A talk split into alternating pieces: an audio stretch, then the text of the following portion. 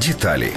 Міністерство регіонального розвитку будівництва та житлово-комунального господарства пропонує впровадити систему енергоефективності. Загалом пропонується виділити три класи енергоефективності житла. У випадку, коли власник житла захоче перевести приміщення на вищий рівень, то матиме звернутися до енергоаудитора, котрий точно визначить цей клас і надасть сертифікат до його відповідності. Держава, в свою чергу, має компенсувати витрати власника коштами закордонних партнерів. Також пропонується створення ринку таких аудиторів, в атестації яких держава не прийматиме участі. Спеціалісти будуть навчатися у вишах, а тестувати їх мають саморегульовані організації. В міністерстві зазначають, що підвищення з найнижчого до найвищого класу енергоефективності призводить до економії більше ніж 70% споживання, а вартість таких будинків зросте від 10 до 15%. Така модель, говорять в міністерстві, дозволить системно відмовитись від субсидій житлово-комунального господарства, що на сьогоднішній день складають 52 мільярди гривень на рік.